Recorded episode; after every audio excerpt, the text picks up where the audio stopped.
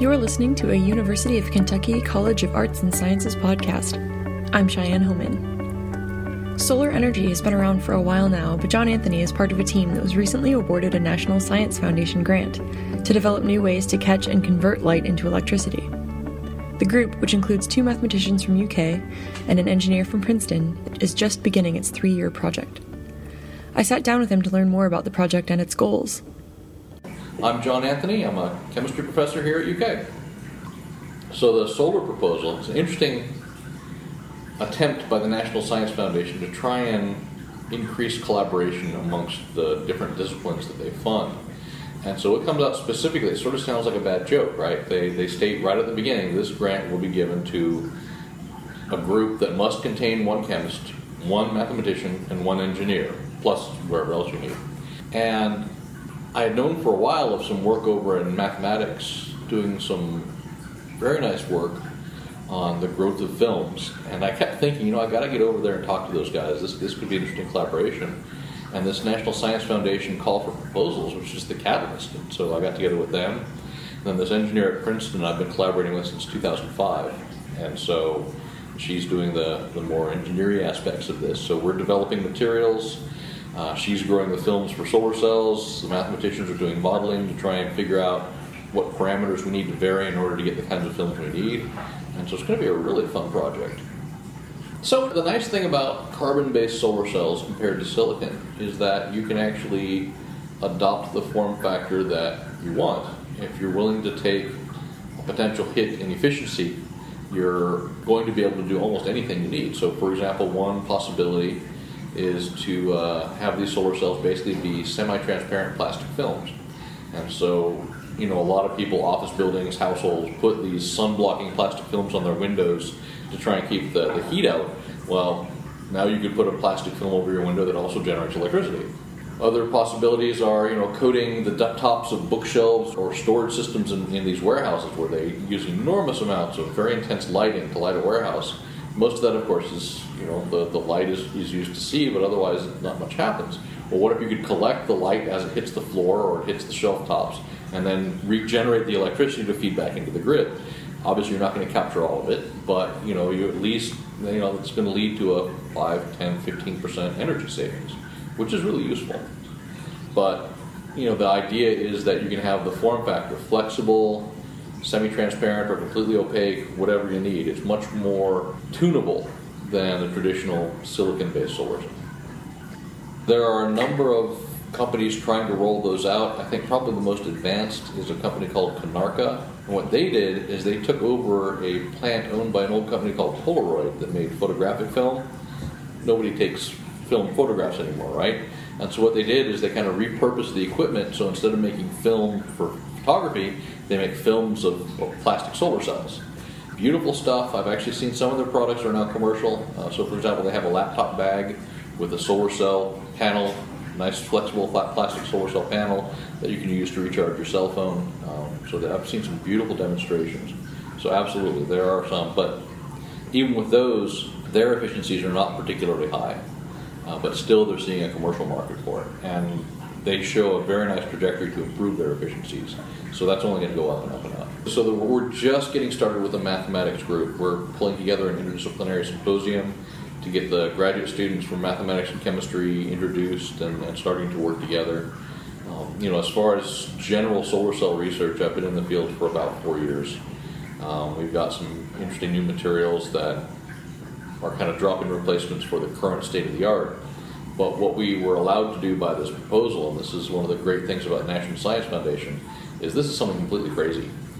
Right? We're allowed to go way off into left field. We have a theoretical background that shows that we could get much more efficient this way, but nobody's ever tried it before.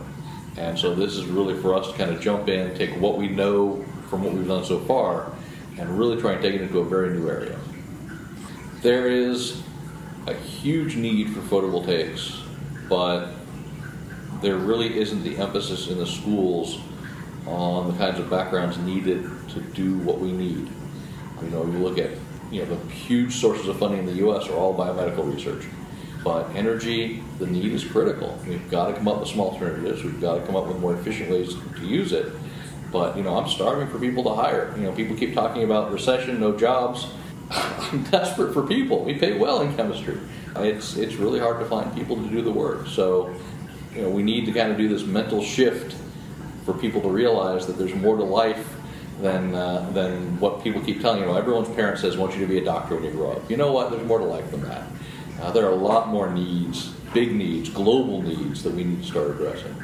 I mean, that's what the you know, I was saying earlier. We had a grant from Saudi Arabia. Even the Saudis see that oil is limited, and they're trying to get in now to the solar field, uh, so they can you know hold a lot of the intellectual property, develop a lot of that.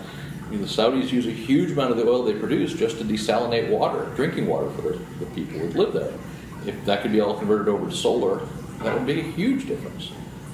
So we have another project on bioimaging that we're just ramping up. And so synthetic chemists plus chemical engineers plus biologists working together to find easier ways to detect tumors, for example. We've got another grant looking at a different type of solar cell that's based on mineral slash plastic hybrid system. Uh, that's from the Department of Energy. So we're working on, on these interesting new, basically dye molecules that, that assist in converting light into electricity. We've got another grant looking at flexible electronics basically. So instead of solar cells, can we make flat panel display, both transparent and flexible? So that instead of having the display necessarily built into your laptop, for example, you'll fold it up like a handkerchief in your pocket and just kind of hang it on whatever surface you, you that's nearby. You know, it reduces the bulk, it reduces the weight, makes things a lot easier. Uh, we've got a small project working on plastic light emitting diodes uh, for solid state lighting applications. And that could be huge because these light emitting diodes are much more efficient even than compact fluorescent. They have much longer lifetimes, they don't require being packed in vacuum, they don't require the mercury that you have to have in compact fluorescents. Uh, and so just the energy savings, if, if, you know we can get this out into a commercial product, would be pretty impressive.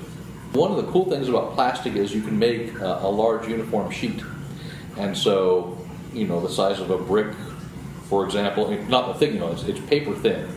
Um, but the idea is, you know, you replace these big, clunky fixtures with essentially these paper thin sheets you, you tape up and, and plug in. Uh, so one of the first areas they're jumping at is under cabinet lighting.